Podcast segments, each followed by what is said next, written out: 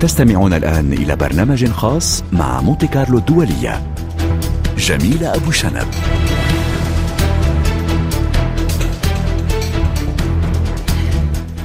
مستمعينا أهلا وسهلا بكم في هذا البرنامج الخاص الذي نتوقف من خلاله عند التطبيع السعودي الإسرائيلي في طوره الحالي وحدوده المستقبلية بين شروط ومطالب المملكة ومصالح إسرائيل والولايات المتحدة. ما طبيعة وحدود الإطار المستقبلي الذي تخطط له واشنطن والرياض؟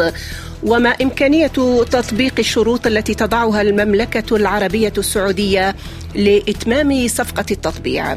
كيف سيكون مستقبل العلاقة مع إيران؟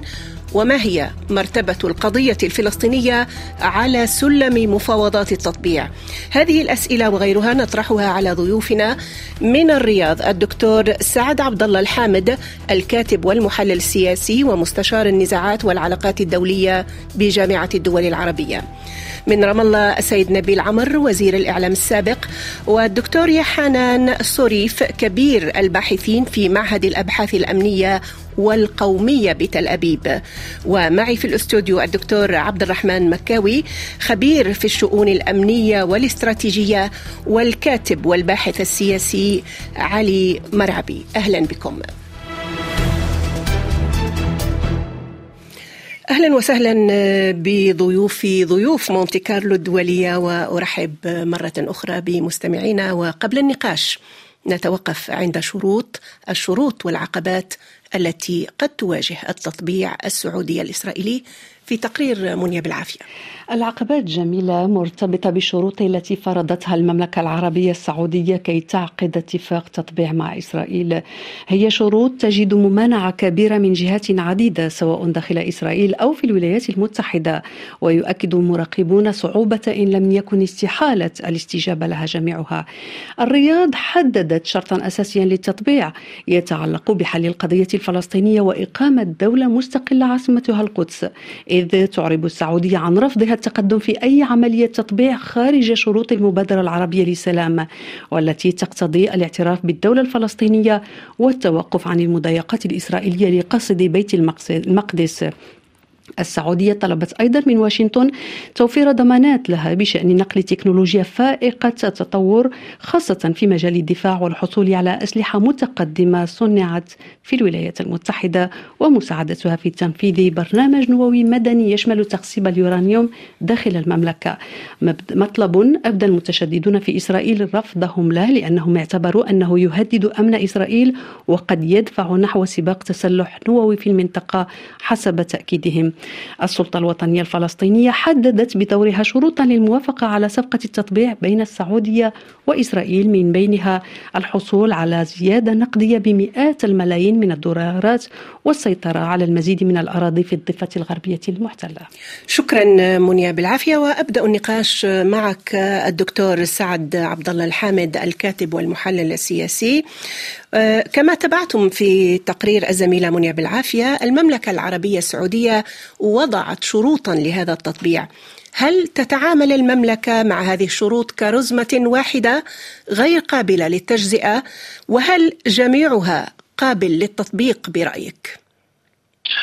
أهلا وسهلا فيك وفي المتابعين وبضيوفك الكرام. آه، أنا أعتقد بأن المملكة العربية السعودية من خلال موقفها الآن في آه، ما طرحته يعني أو الاشتراطات التي طرحتها هي ترغب بأن لا أن يكون هنالك سلام شامل وأن يكون هنالك سلام يعني غير مجتزأ ك آه، يعني عمليات التطبيع السابقة. المملكة العربية السعودية تنطلق من الحق الفلسطيني من إقامة دولة من إقامة دولة فلسطينية من منطلقات المبادرة العربية بإقامة دولة فلسطينية تكفل للفلسطينيين حقوقهم و يعني عودة المهجرين الفلسطينيين وإيقاف المستوطنات وهو حق لهذا الشعب الذي يعني قضيته استمرت لسنوات عديدة ونرى هذا التصعيد المستمر بين الحين والآخر. وبالتالي المملكة العربية السعودية انطلاقا من دورها آه، يعني في خدمة الإسلام وقضايا المسلمين وقضية يعني العرب والمسلمين الأولى اللي هي القضية الفلسطينية ترغب بأن تكون آه، هناك دولة فلسطينية. يجب أن يعني في ظل وجود الوساطة الأمريكية آه، لابد أن يكون هنالك يعني اتفاق على أن يكون هنالك آه، حل للوضع في فلسطين. إضافة إلى الاشتراطات الأخرى التي وضعتها المملكة العربية السعودية وهي يعني يعني أيضا تسير في في مصالح المملكة من ناحية إقامة يعني اتفاق برنامج هل يمكن هل يمكن للمملكة أن تقدم تنازلات؟ في أي قصدك في أي يعني في, في أي, اتجاه تقدم تنازل؟ في القضية الفلسطينية في البرنامج النووي في آه، الاتفاقية العسكرية مع واشنطن لا أعتقد بأن المملكة العربية السعودية ستقدم تنازلات في القضية الفلسطينية.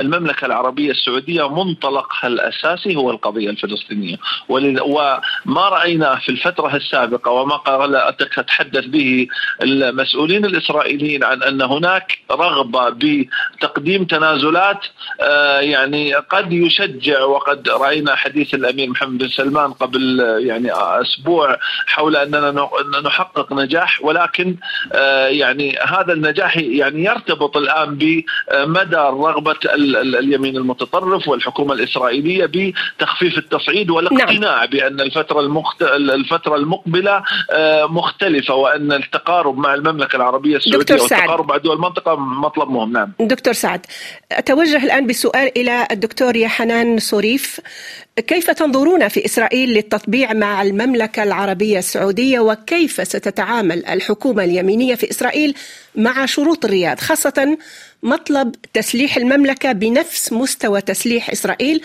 والبرنامج النووي. اولا أهلا وسهلا بكم مع كل المستمعين. أنا اولا لا أتكلم باسم الحكومة في إسرائيل في هناك عدة اتجاهات في هذه الفترة في هناك آه، نقاش طويل على كل شيء الذي موجود على الطاولة وليس هناك موافقة على أشياء كثيرة. بالنسبة للموضوع السعودي الإسرائيلي وما يسمى التطبيع أنا باعتقادي أن الحكومة الإسرائيلية الحالية هي ترى في هذا المشروع شيء مهم جدا وتريد أن تصل إلى التطبيع مع الطرف السعودي. لأن هذا يعتبر بالنسبة إلى كبار الإنجازات التي هي قادرة أن تحصل عليه وتستخدمه كمواد في المجال السياسي الإسرائيلي الداخلي. ولكن في نفس الوقت هذه الحكومة غير مستعدة أن أن تدفع أي ثمن في المجال الفلسطيني الذي حكيتم عليه قبل عدة دقائق.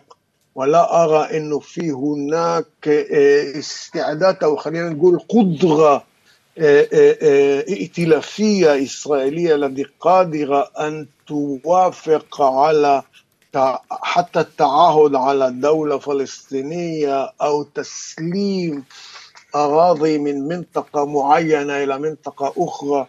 السؤال هل هي الشروط السعودية التي تطرح أمام الإسرائيل الشروط الأمريكية التي تطرح أمام هذه الحكومة أو لا في إسرائيل أنا قادر أقول أنه الشعور الذي موجودة هي أنه السعودية أقل أقل تعبر عن عن شعور أقل متأحدة بالنسبة للطرف الفلسطيني يعني هي تفكر إن إنه السعوديين مستعدين أن يتخلوا عن مطالبهم في الموضوع دكتور يا حنان دكتور يا حنان سنتحدث عن الموضوع الفلسطيني لاحقا لكن هل يعني ذلك أن إسرائيل ستوافق على برنامج نووي سعودي يتم فيه تخصيب اليورانيوم في المملكة؟ وهل ستوافق على آه، تعاون عسكري مع واشنطن وهل ستوافق كذلك على شروط أخرى للمملكة العربية السعودية مثل التسليح بنفس سلاح السلاح الذي تمنحه آه، آه، واشنطن إلى إلى إسرائيل؟ هل ستوافق؟ برأيك.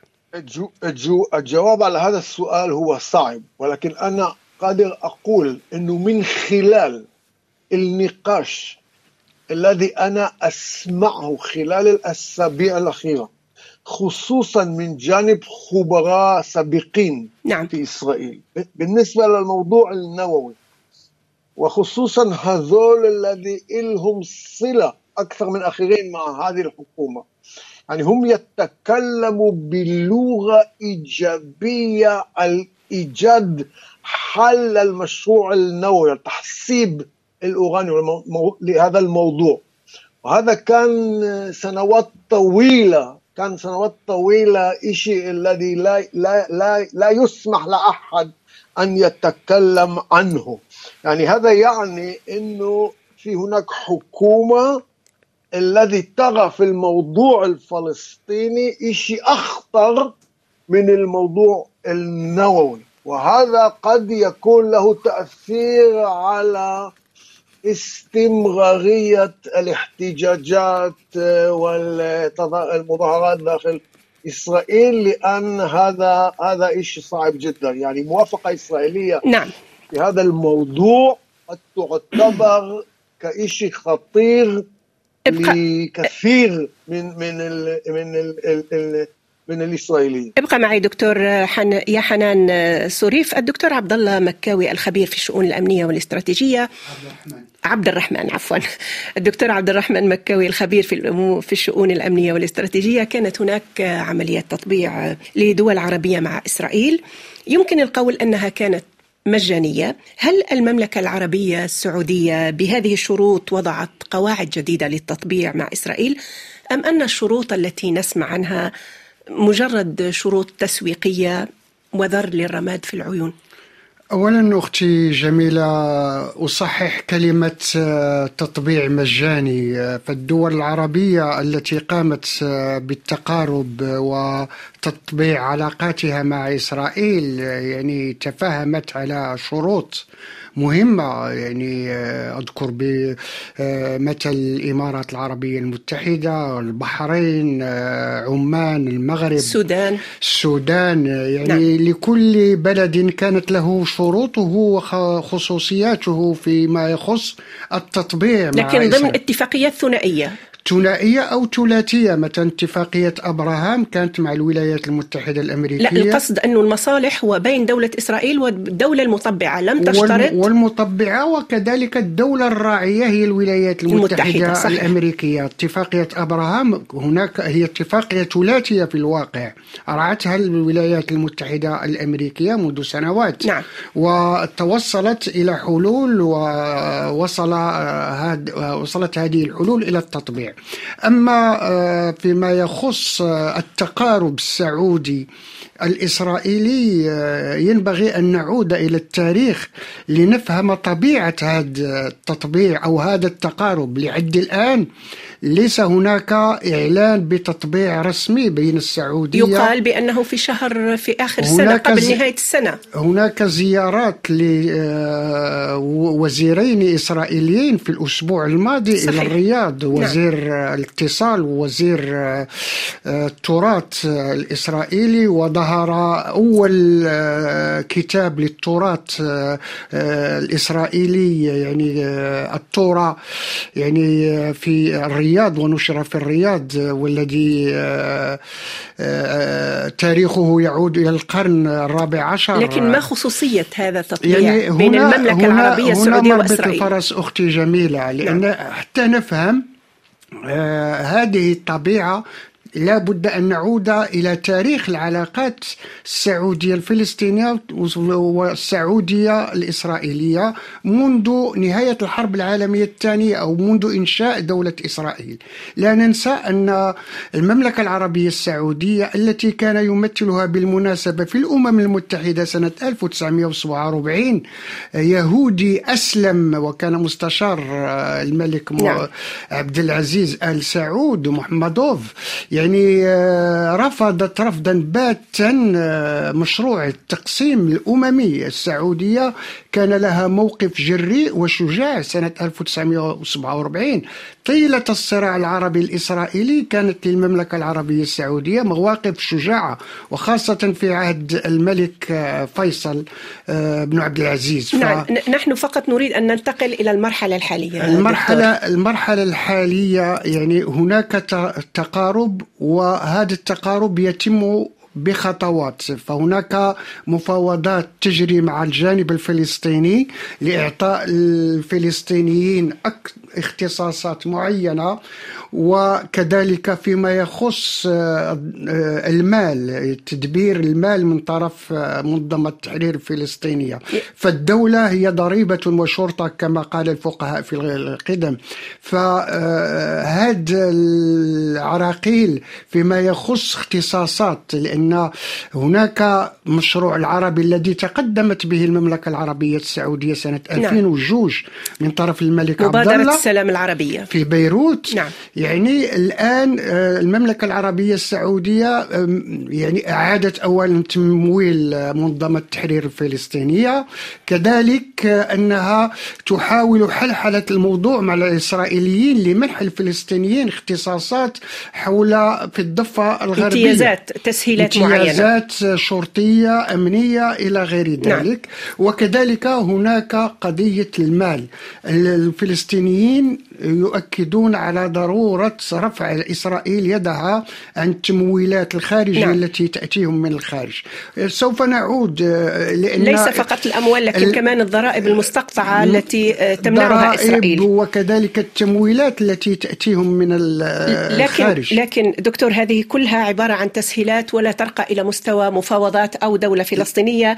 الأستاذ علي مرعبي الكاتب والباحث السياسي التطبيع السعودي الإسرائيلي سيرفع العتب عن أي دولة عربية ستطبع في المستقبل مع إسرائيل أي أن التطبيع سيفتح على مصراعيه بعد بعد هذه الخطوة؟ آه مرحبا بتمنى لكم كل الخير.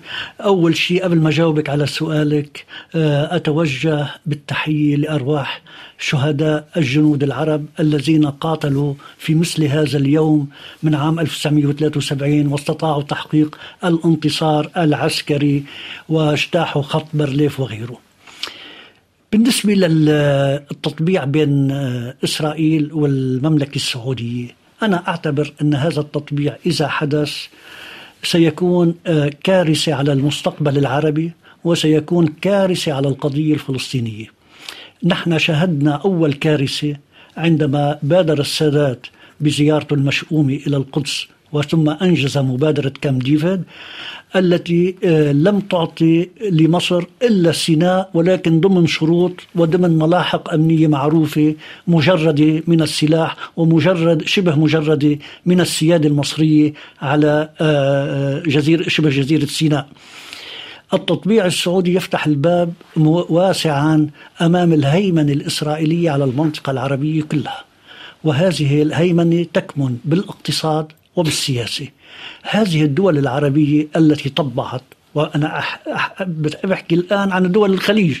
نعم. هي لا تحتاج للمال عندها الإمكانيات ولا وليس عندها مشكلة حدودية مع فلسطين المحتلة. يعني كلياتهم لم يشاركوا هذه الدول في أي حرب ولم يقدموا أي خسائر أو تضحيات آه، بشرية. هذا ليس تطبيع مجاني فقط وإنما هو يصب في خدمة المشروع التوسعي الإسرائيلي على حساب الشعب الفلسطيني. نحن نطالب دائما الأنظمة العربية أن تتوقف أن تترك مساحة للشعب الفلسطيني كي آه، يعني يتفاوض وينال حقوقه. عندما ترى إسرائيل أنها بدأت بالاتفاقيات التطبيع واتفاقيات سلام مع الدول العربية ستتجاوز وتجاوزت فعلا الشعب الفلسطيني ومنظمة التحرير والدولة الفلسطينية. لا يمكن الآن الحديث عن دولة فلسطينية مستقلة في الضفة الغربية لأن التوسع الاستيطاني والطرق الالتفافية وما يسمى المحميات الطبيعية قطعت أوصال الضفة الغربية حتى حسب اتفاقية أوسلو تجاوزتها إسرائيل كثيرا وسيطرت بشكل شبه كامل على آه، الضفة الغربية ما عدا يعني مربعات بقيت تحت إيد السلطة الفلسطينية. وما نشاهده الآن من اقتحامات صارت شبه يومية للمسجد الأقصى وفي نابلس أو أمس أيضا. هذه كلياتها دلائل على التغول الإسرائيلي على حقوق الشعب الفلسطيني. أستاذ علي مرعبي لكن لا يمكن أن نتجاهل أن إسرائيل هي دولة أصبحت قائمة بكل مؤسساتها بديمقراطيتها في الشرق الأوسط. وأن تبقى إسرائيل ضمن هذا العداء يبدو ربما شاقا حتى على دول الجوار. فلماذا يستمر هذا العداء؟ ألا تعتبر ألا يمكن اعتبار بأن عملية التطبيع يمكن أن يحقق إنجاز كذلك؟ ربما ربما أسمع الإجابة من الدكتور آه، يحنان صريف. آه الدكتور يا حنان هل تعتقد بأن بأن إسرائيل أن هذا التطبيع حيمن سيمنح إسرائيل هيمنة على المنطقة العربية سياسية واقتصادية؟ لا أنا لا أرى أنه إسرائيل تنظر للموضوع من هذه الناحية. يعني إسرائيل تريد أن تكون جزء تكون مقبولة على شعوب المنطقة. يعني كل محاولاتها من تأسيسها لغاية لغاية اليوم هو محاولة للاندماج في هذه المنطقة. يعني كانت هناك تغيرات خلال فترات معددة عديدة يعني لأن كان التوتر كبير ووصلنا إلى إلى مرحلة حروب وإلى آخره الآن في إسرائيل وجهة النظر إيه، إيه، إيه، الجميع تقريبا الجميع ترى أنه حان الوقت للوصول لعلاقات طيبة مع شعوب المنطقة خصوصا وأنه كثير من الدول العربية يعني اعترفت أو حتى وافقت على على الوجود الإسرائيلي في هذه المنطقة واعترفت بوجودها وفي وفي حقها للتعايش الأمن في هذه المنطقة. والآن يعني ممكن إحنا داخلين لمرحلة جديدة الذي قد تكون السعودية هي جزء من هذا من هذا من هذا من هذه المرحلة يعني إذا هي كمان ستكون جزء من التطبيع يعني هذا سيفتح أمام إسرائيل مجالات كبيرة وعديدة. المشكلة الرئيسية زي ما قلنا في بداية الكلام إنه أين القضية الفلسطينية؟ هل مسموح لنا أن سنطرح هذا الموضوع. سنطرح هذا السؤال على الدكتور نبيل عمر وزير الإعلام السابق.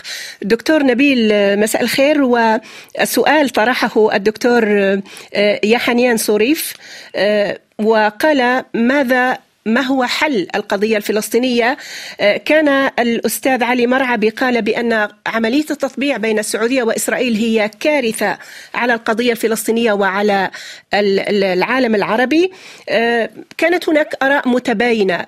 كيف تنظرون الآن إلى آه، هذا الشرط الذي يتراوح ما بين إقامة دولة فلسطينية إحياء مبادرة السلام العربية وتقديم تسهيلات للفلسطينيين والمسافة تبدو واسعة دكتور نبيل.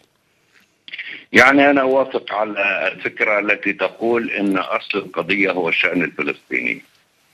هذه لا تحتاج إلى إثباتات وفي تقديري أيضا التجربة سجلت ذلك. إسرائيل طبعت مع الدولة العربية الأكبر مصر وطبعت مع الدولة أطول الحدود معها وهي الأردن. ذهبت أيضا إلى البحرين ثم الإمارات ثم المغرب ثم السودان وتقول أنها بصدد أن تطبع مع آخرين.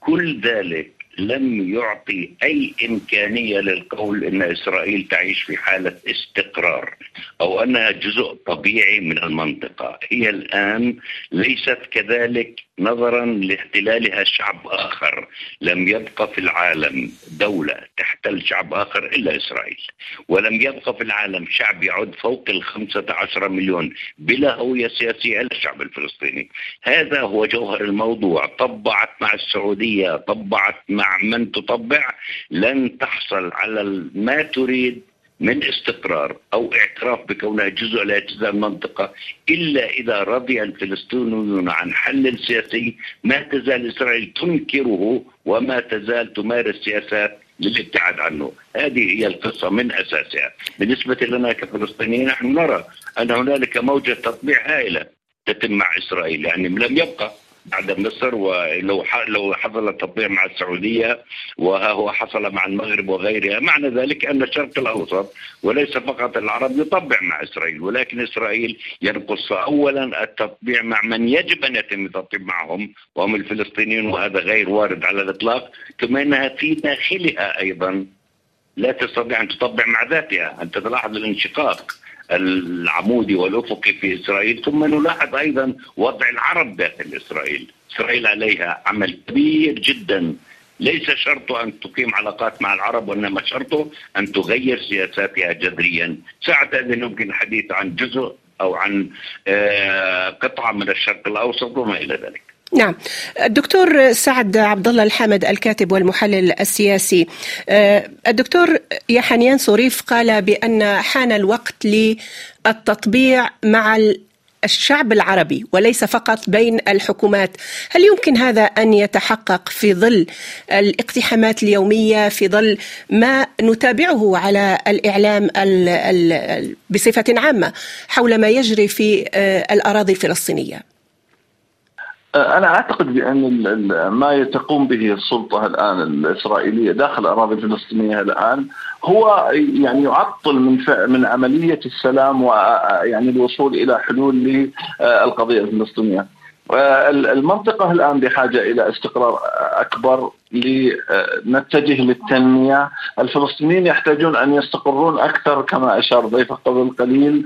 آه، طبعا لن لن لن نستطيع أن نستمر لقرون يعني قادمة في آه، صراعات داخلية.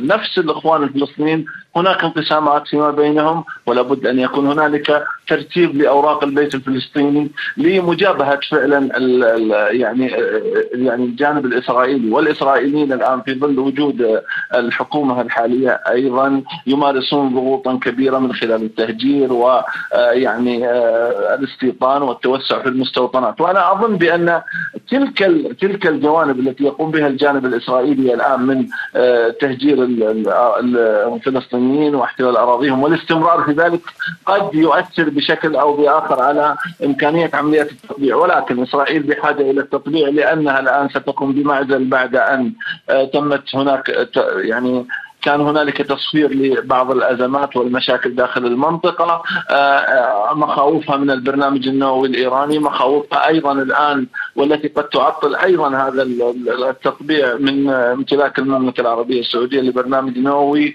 آه، كذلك يعني مشاكل الإسرائيليين أنفسهم مع الفصائل الفلسطينية ومخاوفهم أيضا من يعني بين الحين والآخر الدعم الإيراني لبعض الفصائل ضدهم. كل هذا يجعل الإسرائيليين يعني يلجؤون إلى أن يعني ينهون هذه المشكلة ويحاولون أن يطبقون، أنا أختلف مع ضيوفك بأن الفلسطين الإسرائيليين عندما سيطبعون بأنهم يعني قد يتوسعون عندما يكون هنالك تطبيع على أسس مدروسة ويحفظ حقوق الفلسطينيين ويعطيهم. يعني ويعطيهم الشيء الذي يفتقدونه في ظل هذه هذا ما تمارسه الحكومة الإسرائيلية أنا أعتقد بأن هذا جانب مهم في نعم. آه يعني دعني فقط دعني أتوجه بالسؤال للسيد نبيل عمر. آه، هل السلطة الفلسطينية اليوم قادرة على فرض شروطها في هذه المعادلة معادلة التطبيع؟ لا ما حدش قادر على فرض شروطه. آه، ولا حتى الأطراف التي تتحادث لا الأمريكي ولا السعودي ولا الإسرائيلي ولا الفلسطيني.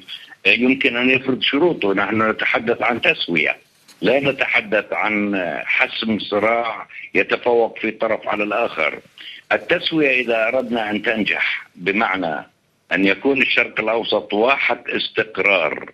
كما تنشد السعودية في أدبياتها المعلنة. نعم. وأن يكون للتنمية هي الأساس وأن يكون هنالك تعايش.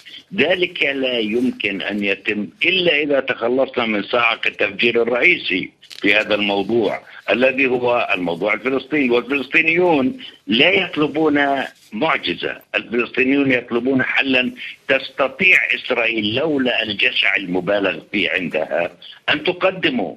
إسرائيل تنكر حق الشعب الفلسطيني بتقرير مصيره تنكر حق الشعب الفلسطيني بأن يكون له هوية ودولة ونظام سياسي وتريد للشعب الفلسطيني أن يكون مجرد سكان يعيشون على المساعدات وعلى التسهيلات التي تقدمها هذا مرفوض بالمطلق من جانب الفلسطينيين نعم. نعم. وبالتالي لا نستطيع أن نقول أنا بالإمكان أن نفرض إرادتنا ولكن إذا لم تحل قضيتنا فلن يستطيع أحد أن يفرض إرادته شكرا دكتور نبيل عمر. نعود بعد بعد هذا الفاصل. حسب مصادر إعلامية يدور الحديث عن صفقة ضخمة بين واشنطن والرياض وعن زيارات مكوكية ولقاءات سرية وأخرى علنية بين مسؤولين أمريكيين وسعوديين. ينضم إلينا مراسلنا من واشنطن هشام ملحم وهو بالمناسبة كاتب وباحث في الشأن الأمريكي والدولي. هشام ما طبيعة هذه الحركة الدبلوماسية؟ وهل رشح شيء عنها؟ كما ذكرت هناك مفاوضات ومباحثات علنية وسرية آه، وخاصة بين الولايات المتحدة والسعودية للتوصل إلى اتفاق ثلاثي آه، يشمل آه، تلبية بعض المطالب السعودية التي تبدو للعديد من الأمريكيين وخاصة أعداء الكونغرس مطالب مبالغ فيها وطموحة جدا وقد لا يمكن تحقيقها بسبب طموحها و وكونها مطالب آه، جذرية. آه، السعودية تطلب كثمن لتطبيع العلاقات مع إسرائيل أن يكون لها آه، حرية الوصول إلى أنظمة عسكرية أمريكية متطورة للغاية.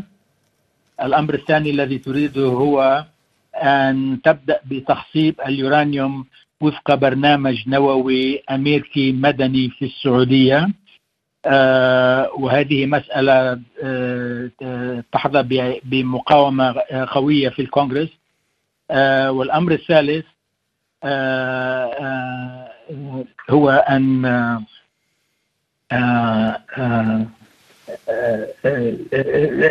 تحصل السعودية على ضمانات أمنية نوع من الاتفاق الأمني الاستراتيجي بين الولايات المتحدة والسعودية. يضمن قدوم الولايات المتحدة لمساعدة السعودية عسكريا في حال تعرضها لأي اعتداء عسكري خارجي هذا المطلب الأخير طموح جدا لأن السعودية تريد آه، ضمانات مكتوبة نعم. آه، تقترب كثيرا من الاتفاقات الموقعة ليس فقط ليس مع دول الناتو لأن هذا أمر مستحيل ولكن مع دول أخرى حليفة لأمريكا مثل اليابان وكوريا الجنوبية وأستراليا آه، ولكن هناك معارضة قوية في الكونغرس.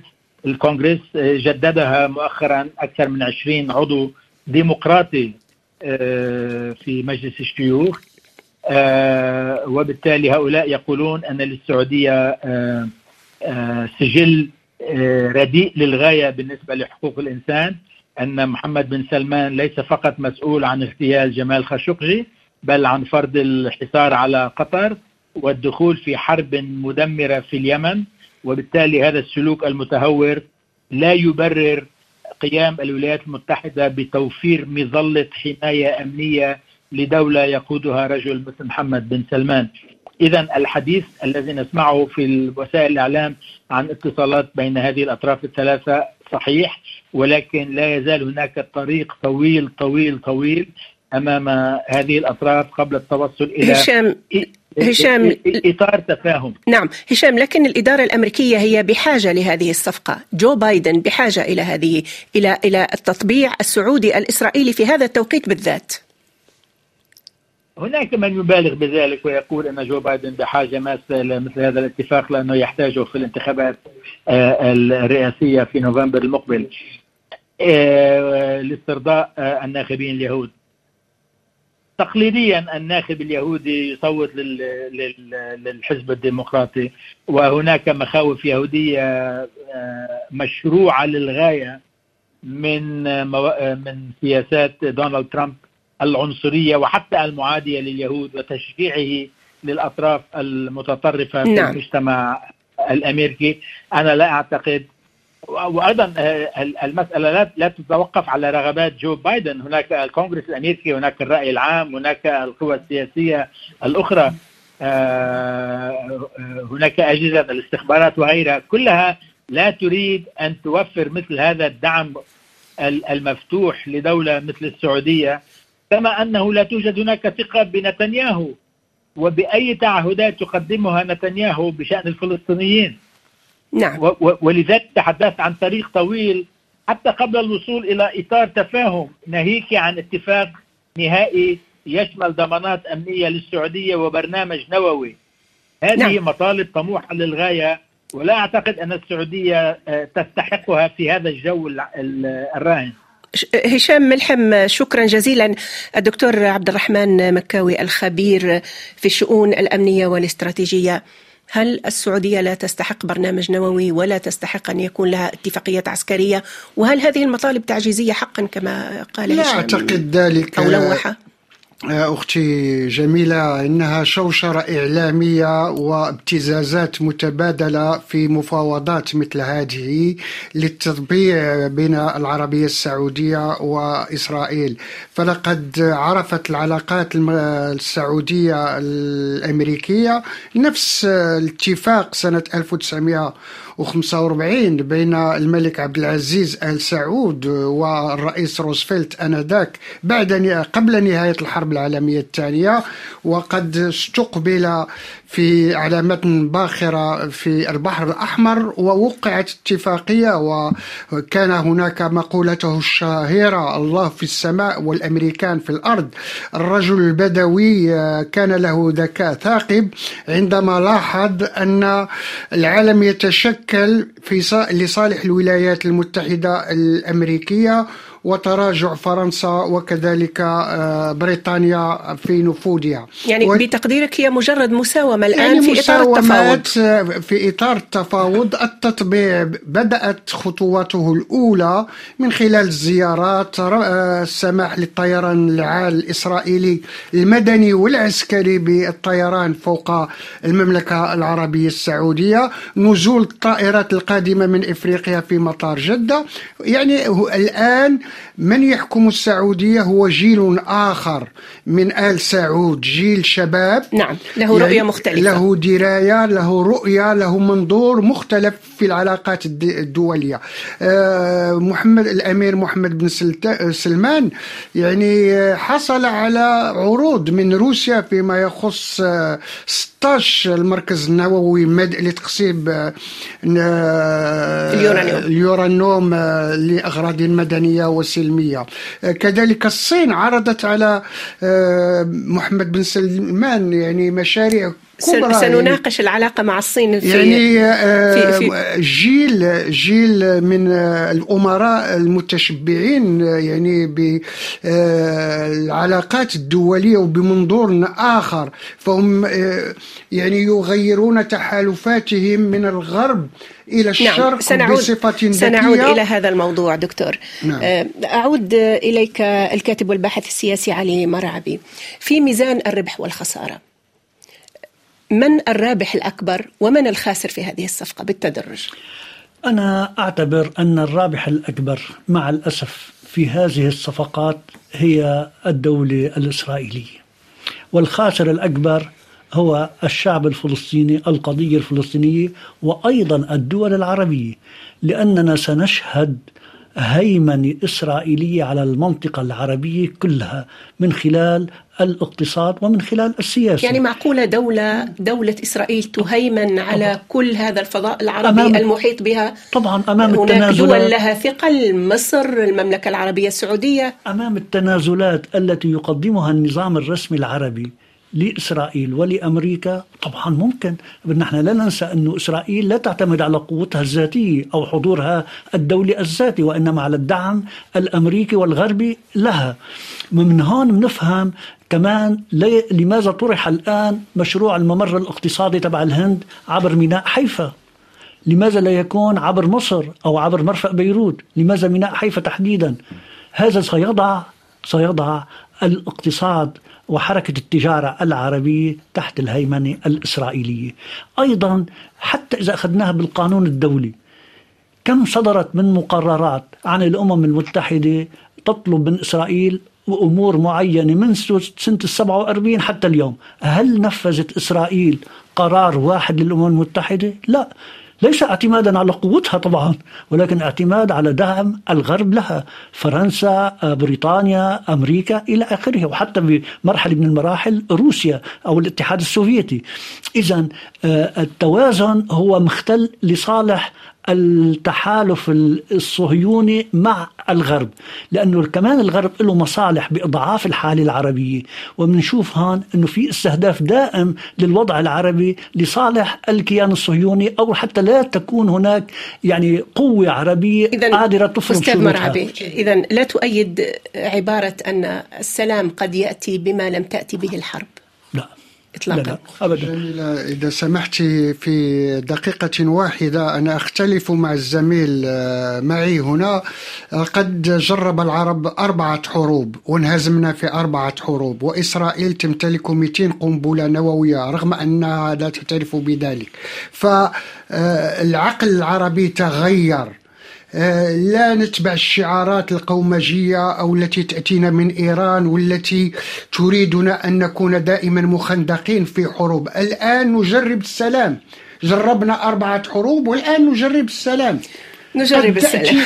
قد تأتي أجيال أخرى لتغير هذا المعطى ولهذا فالبروباغندا التي نشرت وتنشر يعني ضد كل بلد عربي يحاول تشغيل عقله في هذا العالم المتطور إلا ويهاجم نعم. من طرف بروباغندا بشعارات رنانة وخطابات يعني حماسية هذا الوطن العربي الآن هناك شباب يحكمون في الوطن العربي نعم برؤية مختلفة. يعني وجهة نظر آه، توقفنا مع ضيوفنا عند مطلب السعودية أو مطالب السعودية لكن في المقابل هناك مطالب أمريكية. هناك ثلاثة مطالب تحدث عنها الكاتب الصحفي ستيفن سايمون وهو أيضا المدير السابق لمجلس الأمن القومي الأمريكي لمنطقة الشرق الأوسط وشمال إفريقيا. في مقال نشره في صحيفة فورين بوليسي ذكر ثلاثة مطالب أن تقطع السعودية النفط عن الصين. في حال نشوب حرب مع الصين. منع الصين من إقامة قواعد عسكرية في المملكة وتقليص كل أنواع التعاون العسكري مع الصين. الدكتور سعد عبد الله الحامد هذه مطالب قاسية. هل ستضحي المملكة العربية السعودية بعلاقتها مع الصين؟ وربما تدخل في عداء معها. مع الإشارة بأن الأمير بن سلمان هو صاحب رؤية تعدد وتنوع المشارب.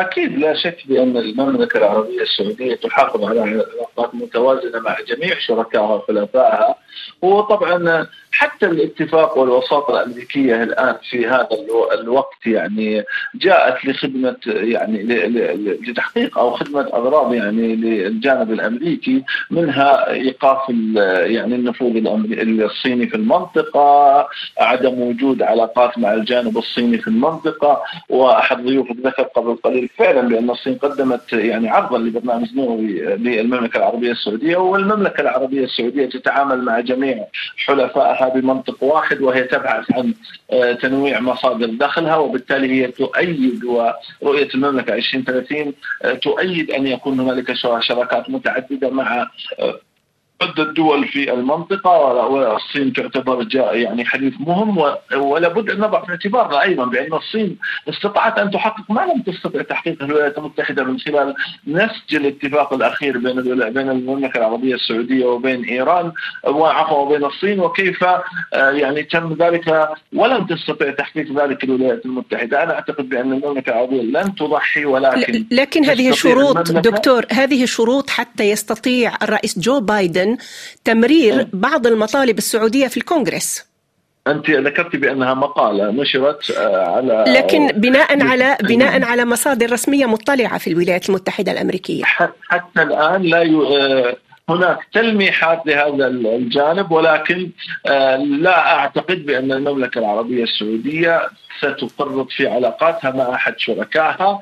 وكما قلت لك الجانب الأمريكي الآن منفتح بشكل أكبر وأنا أختلف مع ضيفك اللي كان يتحدث من أمريكا بأن أن الجانب الأمريكي ليس مهم أن يقيم علاقات مع المملكة، الجانب الأمريكي رأينا كم حجم العلاقات كم الزيارات التي قام بها المسؤولين الأمريكيين إلى المملكة، جاك سوليفان نائب مستشار الأمن القومي حضر إلى المملكة، كل هذه تعطينا انطباع بأن المملكة العربية السعودية هي قوة والولايات المتحدة والعديد من دول العالم تريد أن تتقارب معها في ظل وضعها الآن وما تقوم به من آه، يعني تغيير في المنطقة وفي منطقة الشرق الأوسط، أنا أعتقد بأن أمريكا والرئيس بايدن والديمقراطيين الآن يحاولون معالجة الأخطاء السابقة التي آه، يعني قاموا بها خلال منذ بدء استلام الرئيس الأمريكي جو بايدن من آه، يعني رأينا كيف كان وقف يعني اتفاقيات الأسلحة مع الولايات مع يعني السعودية افهم أفهم بأن نعم. المملكة العربية السعودية لن توافق على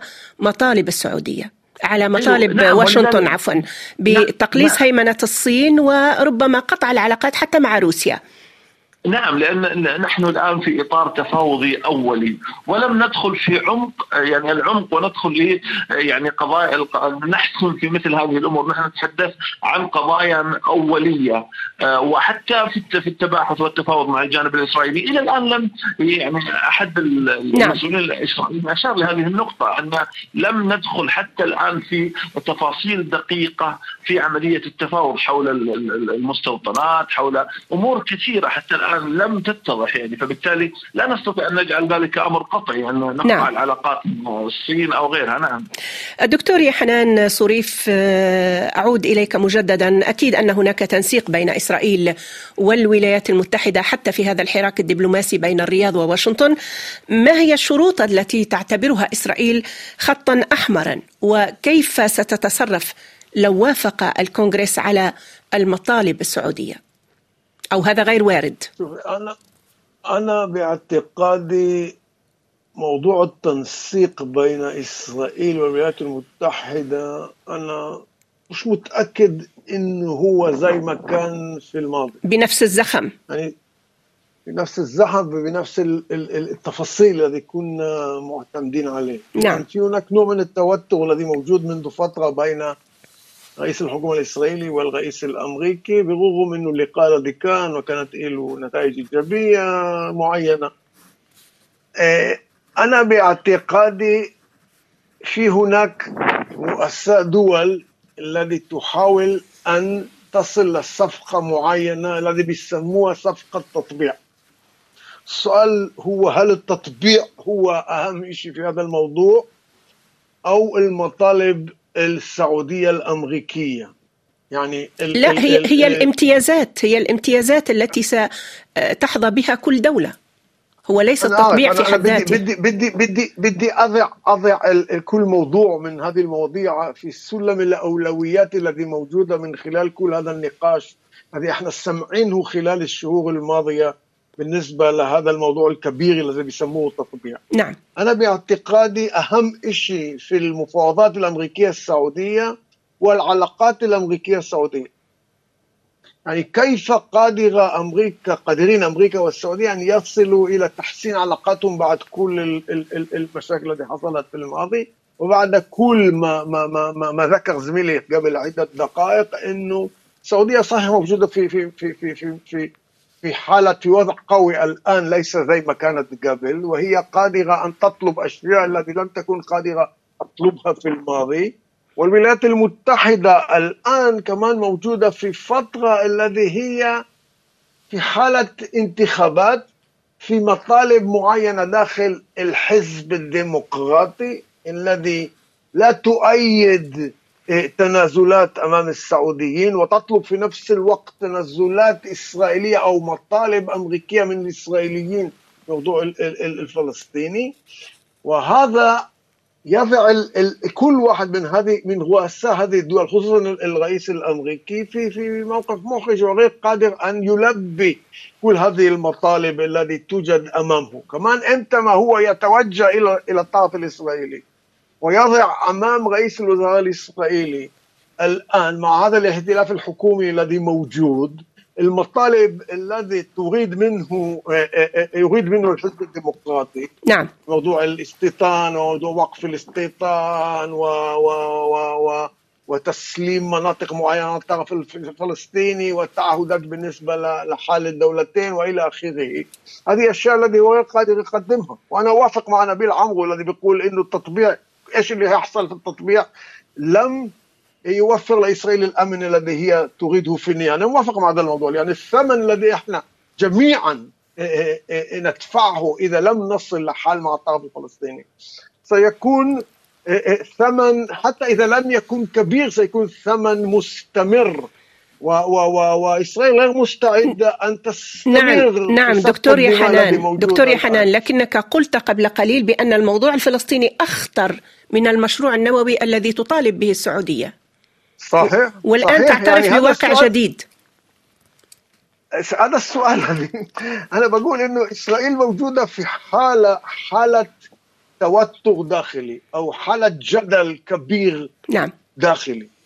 هذا الموضوع هذه الصفقة ستدخل كمان لهذا المجال لمجال الاحتجاجات والمظاهرات نعم. لأن إذا إسرائيل الحكومة الإسرائيلية الحالية ستأخذ قرار الذي هو موجود تحت جدل كبير من هذا النوع وليس هناك إجماع حوله هذا كمان سيعزز ال ال الاحتجاجات لأن علامة الاستفهام بالنسبة لمسؤولية هذه الحكومة على أمن هذه الدولة ستكون كبيرة هذه العلامة. نعم.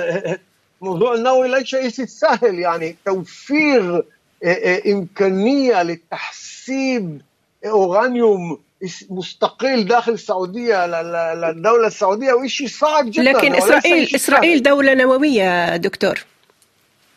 إسرائيل لم تعترف في في في في في, هذا الموضوع ولكن ولكن حتى اذا اذا اذا إذا صحيح هذا الكلام يعني هي هي موجودة في في في تحت رقابة كبيرة مع دول أخرى وأعطت تعهدات كثيرة للدول نعم. الكبرى في في نعم. العالم ايران إيران كذلك موجودة تحت رقابة دكتور يا حنان.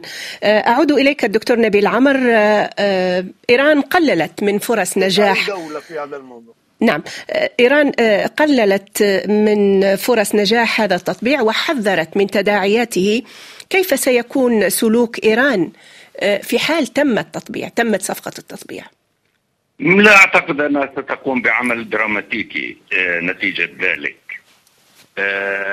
اولا السعودية استبقت المحادثات بشأن التطبيع بعلاقات على الأقل سنسميها معقولة مع إيران. وبالتالي أنا لا أتوقع أن يكون هنالك عمل دراماتيكي كأن يفتح حزب الله النار مثلا على إسرائيل أو أن إيران ستقوم بعمل عسكري أو أن ستكتفي بأن ترد كما تتحدث الآن اعلاميا أن ترفض التطبيع أن تحذر من التطبيع. ولكن خطوات عملية أعتقد أنه لا يوجد بإمكانها ذلك. أنا حابب أقول يا أخت العزيزة أن لا أتفق مع أخي وصديقي هشام ملحم بالتقليل من أهمية الصفقة السعودية الأمريكية الإسرائيلية إن تمت على مستقبل السياسي لبايدن. بالعكس هو هذا رهان الوحيد تقريبا على أن يقدم شيئا في حملته القادمة لم ينجح بشيء إلا رهانه على ذلك. والإلحاح الأمريكي بهذه الطريقة وبهذه الصورة على ضرورة يدل على ذلك. يعني الآن محج السعودية يوميا في مستشار الأمن القومي في وزير الخارجية في فريق دبلوماسي يذهب تحت هذا. معنى هنالك أهمية زائد بايدن يدرك صفقة سد في ترضى عنها إسرائيل ستمر في الكونغرس بسهولة. لذلك يجب أن نقول نضع النقاط على الحروف. نعم بايدن مستميت للحصول على تطبيع سعودي إسرائيلي.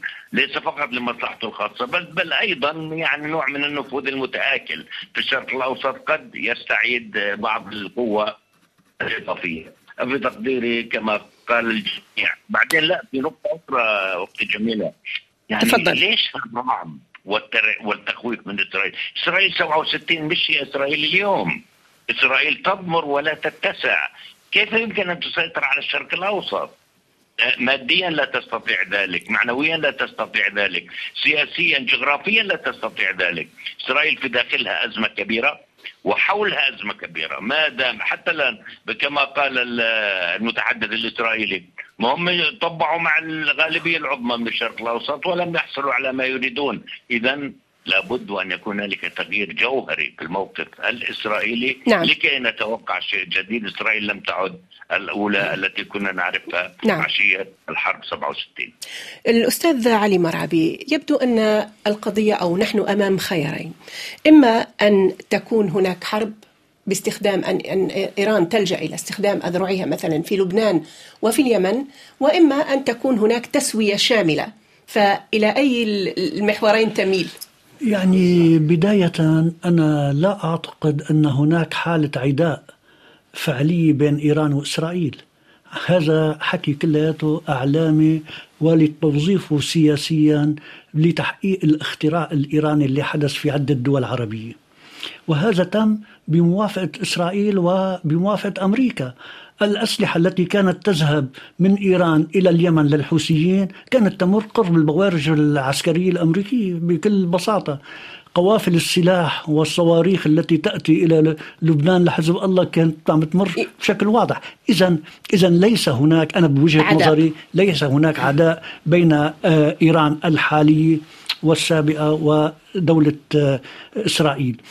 أنا مع الحل العادل الذي يعطي الشعب الفلسطيني حقوقه سواء كان هذا الحل عبر السياسة أو عبر القوة العسكرية. موجود الآن حل عبر السياسة من البوابة السعودية. الحل عبر البوابة السعودية أنا أكرر أخشى أخشى أن يتم توظيف ذلك لمزيد من الهيمنة الإسرائيلية على المنطقة العربية. أنا أختلف معك. مش مسألة الحدود أنه والله إسرائيل 8000 كيلومتر مربع أو غيره. لا المسألة في هناك مشروع يقف خلف آه، إسرائيل. هو مشروع الصهيونية العالمية ومشروع أمريكا التي تريد السيطرة على منطقة الشرق الأوسط ككل حتى تفرض هيمنتها. ومن هون بنشوف أستاذ نبيل عمر قلل من أن إسرائيل يمكن يعني لم تعد بنفس القوة التي كانت بها قبل سنوات. لديها مشاكل داخلية وهي محاصرة إقليميا. المشاكل الداخلية هذه المشاكل الداخلية هي صراع بين القوى السياسية وليس لها علاقة بما يسمى أمن إسرائيل ووجود إسرائيل. هذه متفقين عليهم سواء كان وسط أو يمين أو يسار. كل القوى الإسرائيلية متفقة على هذه النقطة. هو ضمان أمن إسرائيل واستمرارها وهيمنتها على المنطقة ككل. أما الخلافات السياسية فهي مسألة طبيعية مثل ما بيصير في هون خلافات سياسية وجهات النظر بين الحزب الاشتراكي واليمين الوسط وإلى آخره. هذه مسائل عادية. أنا اللي بدي أقوله آه، مسألة واحدة. لا يجوز للإنسان أن يستسلم للأمر الواقع ويقول أنه هذه صارت شعارات. هل الدفاع عن حق الشعب الفلسطيني صارت شعارات؟ مؤسف أن نصل إلى هذا الحد من آه، يعني الحكي عن هذه الحقوق لأن هذا الحق موجود. هل كانت دولة إسرائيل موجودة قبل 48 أبدا ما كانت موجودة. لكنها اليوم أصبحت واقع واصبحت هي كيان قوة, هي قوة تكنولوجية وعسكرية صحيح و... وأمنية صحيح وسياسيه واقتصادية. بتاريخ, بتاريخ الدول كلها في صعود الإمبراطوريات وهبوط الإمبراطوريات. العرب زمان كانوا بالأندلس بقيوا عدة قرون وبعدين انهاروا. نعم. آه فرنسا كانت تسيطر على ربع العالم وانهارت.